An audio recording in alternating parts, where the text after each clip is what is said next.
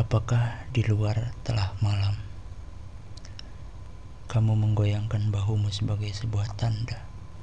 Kulihat muka pucat dan kesadaranmu yang terbetot oleh dingin di luar sana. Kamu duduk pada sebuah sudut dan mematung. Mungkin sibuk menata keping kesadaranmu. Mungkin juga mempersiapkan percakapan untuk kita. Kubiarkan kamu diserang lagi oleh resah sebab diam tidak selamanya menguntungkan. Aku telah menangkap cerita dan kabar tentangmu. Orang-orang kujumpai memberiku data yang berseliweran, dan dari pertemuan ini, aku berharap bisa merumuskan apa yang terjadi setelah lima tahun lebih tak ada pertemuan denganmu. Sekilas, aku mencoba memastikan pada tubuh dan wajahmu, kamu masih seorang laki-laki yang terluka pada pertemuan terakhir kita, pada malam yang kita tersesat di jantung kedalamannya, pada meja dingin beku yang menguras seduh sedanmu, aku terdiam habis kata.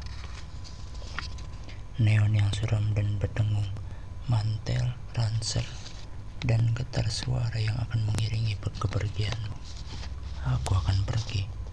Aku sudah mengira, sudah menduga, hampir meledak marahku Aku merasa bukan ayahmu yang pulang pada pagi benar, selalu mengumbar kata-kata tentang keberanian diri sendiri, terus menyudutkan dan merumuskanmu bahwa kamu adalah laki-laki yang bertanggung jawab pada diri sendiri.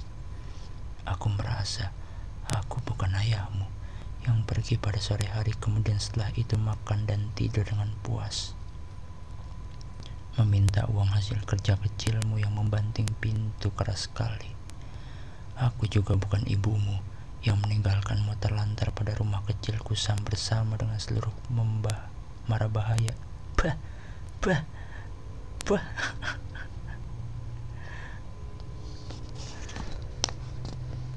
Aku sudah mengira, sudah menduga, aku sudah meng, aku sudah mengira, sudah menduga, hampir meledak marahku.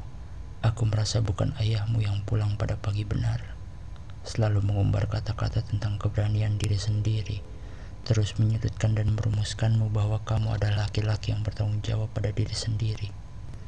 Aku merasa aku bukan ayahmu yang pergi pada sore hari kemudian setelah itu makan dan tidur dengan puas. Meminta uang hasil kerja kecilmu dan membanting pintu keras sekali. Aku juga bukan ibumu yang meninggalkanmu terlantar pada rumah kecil kusam bersama dengan seluruh mara bahaya yang mengintaimu. Pada jauh hari sebelum kamu sadar bahwa hidup ini adalah pertarungan demi pertarungan. Aku bukan ibumu yang bahkan tanpa kata pamitan serta kecupan sedih saat melenggang meninggalkanmu sebelum mengajarimu satu huruf pun.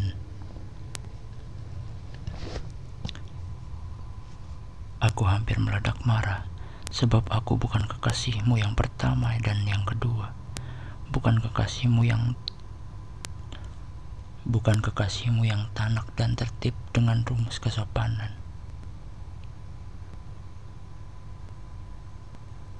Yang tidak akan memberimu kesempatan untuk bersuara agak keras di meja makan, memperingatkanmu ketika sendok dan gelas berdenting, yang terus sengaja merapikan tubuh dan pakaianmu memeriksa semua isi mantelmu, menyimpan semua uang hasil kerja kerasmu dan mengatur dengan rapi semua kebutuhanmu. Sungguh, aku bukan kekasihmu yang tidak akan membukakan pintu saat kamu telat pulang sekalipun hanya lima menit. Ji Amri, tapi selalu tak ada sisa pada uang itu. Ayahmu mengambilnya semua, bahkan tak ada sisa untuk membeli gula-gula. Orang-orang kemudian orang-orang kemudian merumuskanmu dan orang-orang kemudian orang-orang kemudian merumuskanmu dengan semena-mena. Mereka bilang kamu telah dijadikan piaraan dan mereka bilang kamu telah dijadikan piaraan dayang penunggu ke, keperjakaanmu telah direnggut oleh danyang itu Keperjakaanmu telah direnggut oleh danyang itu, dan oleh karenanya kamu tahan menyelam selama berjam-jam. Para orang tua melarang anaknya bergaul dengannya, sebab buah tak akan jauh. Para orang tua melarang anaknya bergaul denganmu, sebab buah tak akan jatuh jat. Para orang tua melarang anaknya bergaul denganmu, sebab buah tak akan jatuh jauh-jauh dari asal pohonnya. Hanya malamlah yang sedikit bisa menyelamatkanmu seakan dalam warna gelapnya telah memberimu selimut tipis untuk melindungimu dari rumusan yang kejam itu. Hingga ketika malam turun, ketika aku habis pulang dari surau, aku akan membuka pakaianku, menyelam menemuimu. Begitu muncul, begitu muncul, kamu akan bertanya dengan suara yang dipantulkan oleh dinding gua. Apakah di luar telah malam? jauh sebelum aku menjemputmu dari pintu di penjara. Jauh sebelum jauh jauh sebelum aku menjemputmu dari pintu penjara, aku teringat akan sebuah siang yang menyesakkan. Dalam gigil tubuh dan dendam yang dalam, kamu pergi dengan tas kumal ke kota. Tidak ada lagi yang bisa mengerti betapa peristiwa-peristiwa kejam mengerti tidak ada lagi yang bisa mengerti mengapa peristiwa-peristiwa kejam mengerkahmu, mencabik-cabikmu, dan membuatmu keluar dari kampung jahanam itu, seorang diri.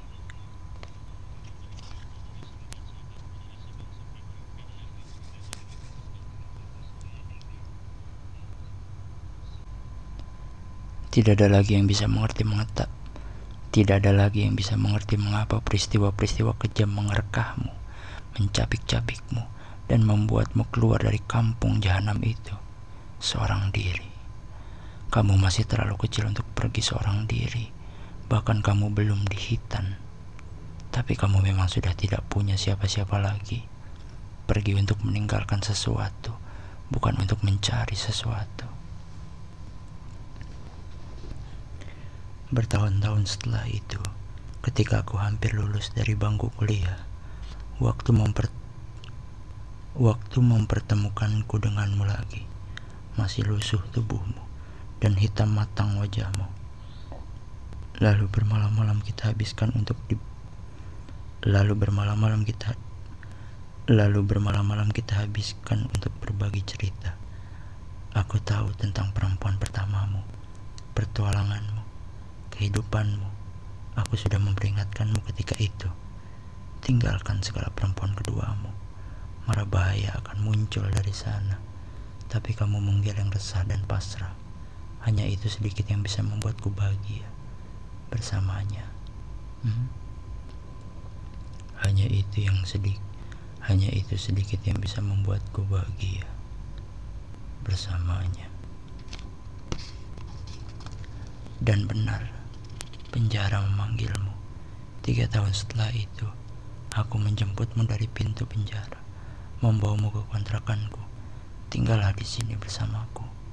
Awalnya kamu manut, menenangkan diri, mencoba menata ulang hidup, tersedia waktu untuk berpikir dan merenung, dan tersedia orang untuk kebal, dan tersedia orang untuk berbagi. Aku. Ah, sejarah selalu mengulang kemuraman, keluar dan masuk pada halaman yang nyaris sama. Setiap kali aku pulang dari bekerja, ku dapati punggungmu di beranda loteng. Memandang jauh, seakan ingin menjamah benda-benda di langit sana. Punggung yang sangat getir, yang menyimpan sejarah perlakuan buruk. Berkemaslah dari sedih yang menguncimu, tapi siapa yang bisa membuang masa lalu? Bukankah ia menjadi bagian dari diri kita? Masa lalu selalu membuntuti, menjadi berkah maupun kutukan dan kita selalu tidak akan pernah bisa beranjak jauh-jauh dari sana. Begitu kamu menyadari aku telah pulang, kamu segera memberiku senyum. Tetap getir bagiku. Selalu bisa kulihat keping-keping sedih menyusun tubuhmu. Jika luka yang ditoreh oleh benda di kulit saja, sulit untuk dihilangkan bekasnya, apalagi yang ditoreh oleh peristiwa. Tapi sampai kapan? Bukankah setiap orang selalu berjalan dengan bekal petas Bukankah setiap orang selalu berjalan dengan bekal patah sedih dan riangnya sendiri? Aku ada pada ambang antara rasa maklum pada sejarah kesedihan yang nyaris tak tertangguhkan dengan kesadaran bahwa setiap orang mau tidak mau harus segera beranjak. meninggalkan masalah. Aku adalah ambang antara Aku adalah Aku adalah ambang antara rasa maklum pada sejarah kesedihan yang nyaris tak tertanggungkan dengan kesadaran bahwa setiap orang mau tidak mau harus segera beranjak meninggalkan masa lalunya yang buruk jika tidak ingin mati tergulung di dalamnya.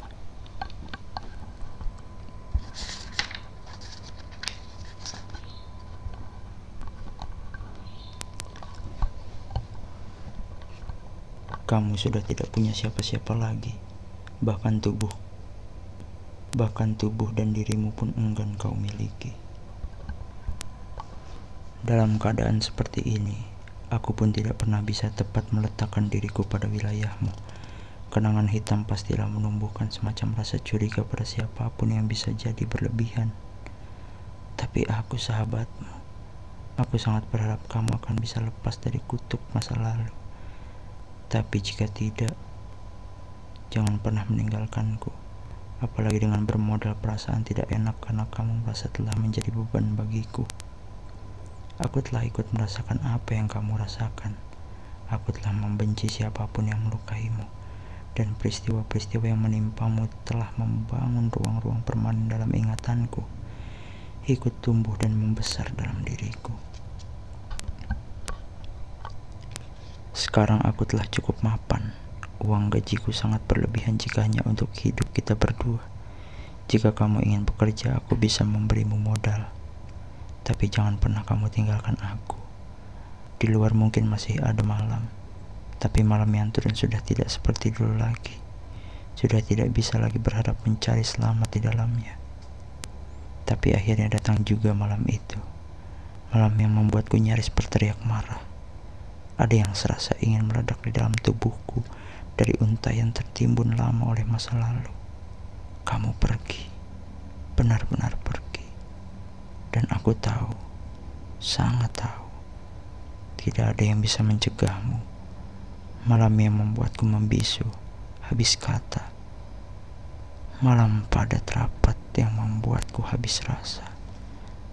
Sekarang, malam ini, Ketika aku turun dari hotel di sebuah kota untuk membeli sesuatu, kulihat kamu di sebuah warung remang, diam, mematung. Tubuh dan luka yang ku kenal. Mata suramu sedikit memijar ketika ku tepuk bahumu untuk kemudian meredup lagi. Aku duduk menghadapi, aku duduk menghadapimu. Ya, tepat di hadapanmu. Bertahun-tahun aku berusaha untuk mencari keterangan tentang dirimu kabar-kabar berseliweran, agak gelap. Sepintas yang bisa kutangkap sangat tidak membuatku nyaman. Orang-orang di warung remang agak heran melihatku. Aku tidak jenak. Ku gandeng kamu masuk warung yang lebih besar dan lebih baik. Di sebuah pojok yang terhindar dari tatap banyak orang, kita kembali berhadapan. Ayo, bicaralah. Aku masih habis kata. Aku masih habis kata. Tapi aku tahu, butuh waktu untuk menata keping kesadaran dalam pertemuan yang mengejutkan. Tapi matamu meredup seperti tidak hidup. Aku menyusur tubuhmu di bawah kat. Aku menyusur tubuhmu dari bawah ke atas. Lusuh tak terawat. Baru aku sadar bahwa apok menyusup di penciumanku darimu. Tapi aku tidak peduli. Bicaralah. Aku menutup Aku menepuk bahumu, menyentuh tanganmu yang lemas di atas meja, menggenggamnya, menggeng, menggenggamnya. Matamu sepintas memijar lagi, hidup, tapi kemudian meredup lagi. Aku ingin menangis, lalu kulihat matamu berkaca tapi tetap diam. Aku menguncang pelan bahumu, menggenggam lebih lama dan lebih erat lagi tanganmu. Ayo menangis pun tak mengapa. Ayo, ayo, menangis pun tak mengapa. Asal jangan diam. Tak selamanya diam itu baik dan menguntungkan. Berilah sedikit tanda. Bibirmu bergetar, seperti hendak mengucapkan sesuatu. Aku menunggu penuh harap. Kamu kembali diam. Genangan air mata tidak jadi tumpah. Aku benar-benar ingin menangis. Lalu tiba-tiba aku dengar suara keluar dari mulutmu. Lemah dan dalam. Apakah di luar telah malam? Aku terkejut. Oh, tidak. Matamu masih meredup. Matamu masih belum hidup. Kata-kata itu tidak keluar dari kesadaranmu. Kali ini aku menyodorkan gelas minum. Berharap ada yang bisa menolong. Berharap ada yang bisa menolong membangunkanmu dari ketidaksadaran, dari kemurungan yang semakin meredup. Kamu diam, tidak memberi respon dan tiba-tiba kamu berdiri, bangkit. Aku berusaha untuk men aku berusaha untuk mema aku, aku berusaha untuk memandumu duduk lagi. Ayo, jangan tinggalkan aku lagi. Tapi kamu tetap kaku dalam tubuh mengencang berdiri, bahkan melangkah keluar. Dengan segera aku melempar uang di atas meja, memberi tanda kepada pelayan, lalu mengejarmu dan melangkah dalam kaku. Menjajari langkahmu, aku menyahut tangan kirimu, meremasnya, berusaha mengalirkan sedih dan harapku. Tapi kamu tetap melangkah, seakan tak peduli. Lambat aku dengar, lambat aku dengar dalam mengiringi langkahmu, suara-suara yang diulang kalimat-kalimat yang ku kenal, kalimat-kalimat yang ingin ku hindari, menyebar pedih dan menghujam dalam. Kamu terus-menerus mengeluarkan kalimat itu dalam nada-nada yang tak berubah. Apakah di luar telah malam? Apakah di luar telah malam? Apakah di luar telah malam? Apakah di luar telah malam? Aku benar-benar meratap. Sedih pecah tak tertahankan. Tangisku pecah menghantam malam. Mengutuk masa lalumu. Mengutuk hidup yang tak adil dan biadab diriku terasa sangat gelap.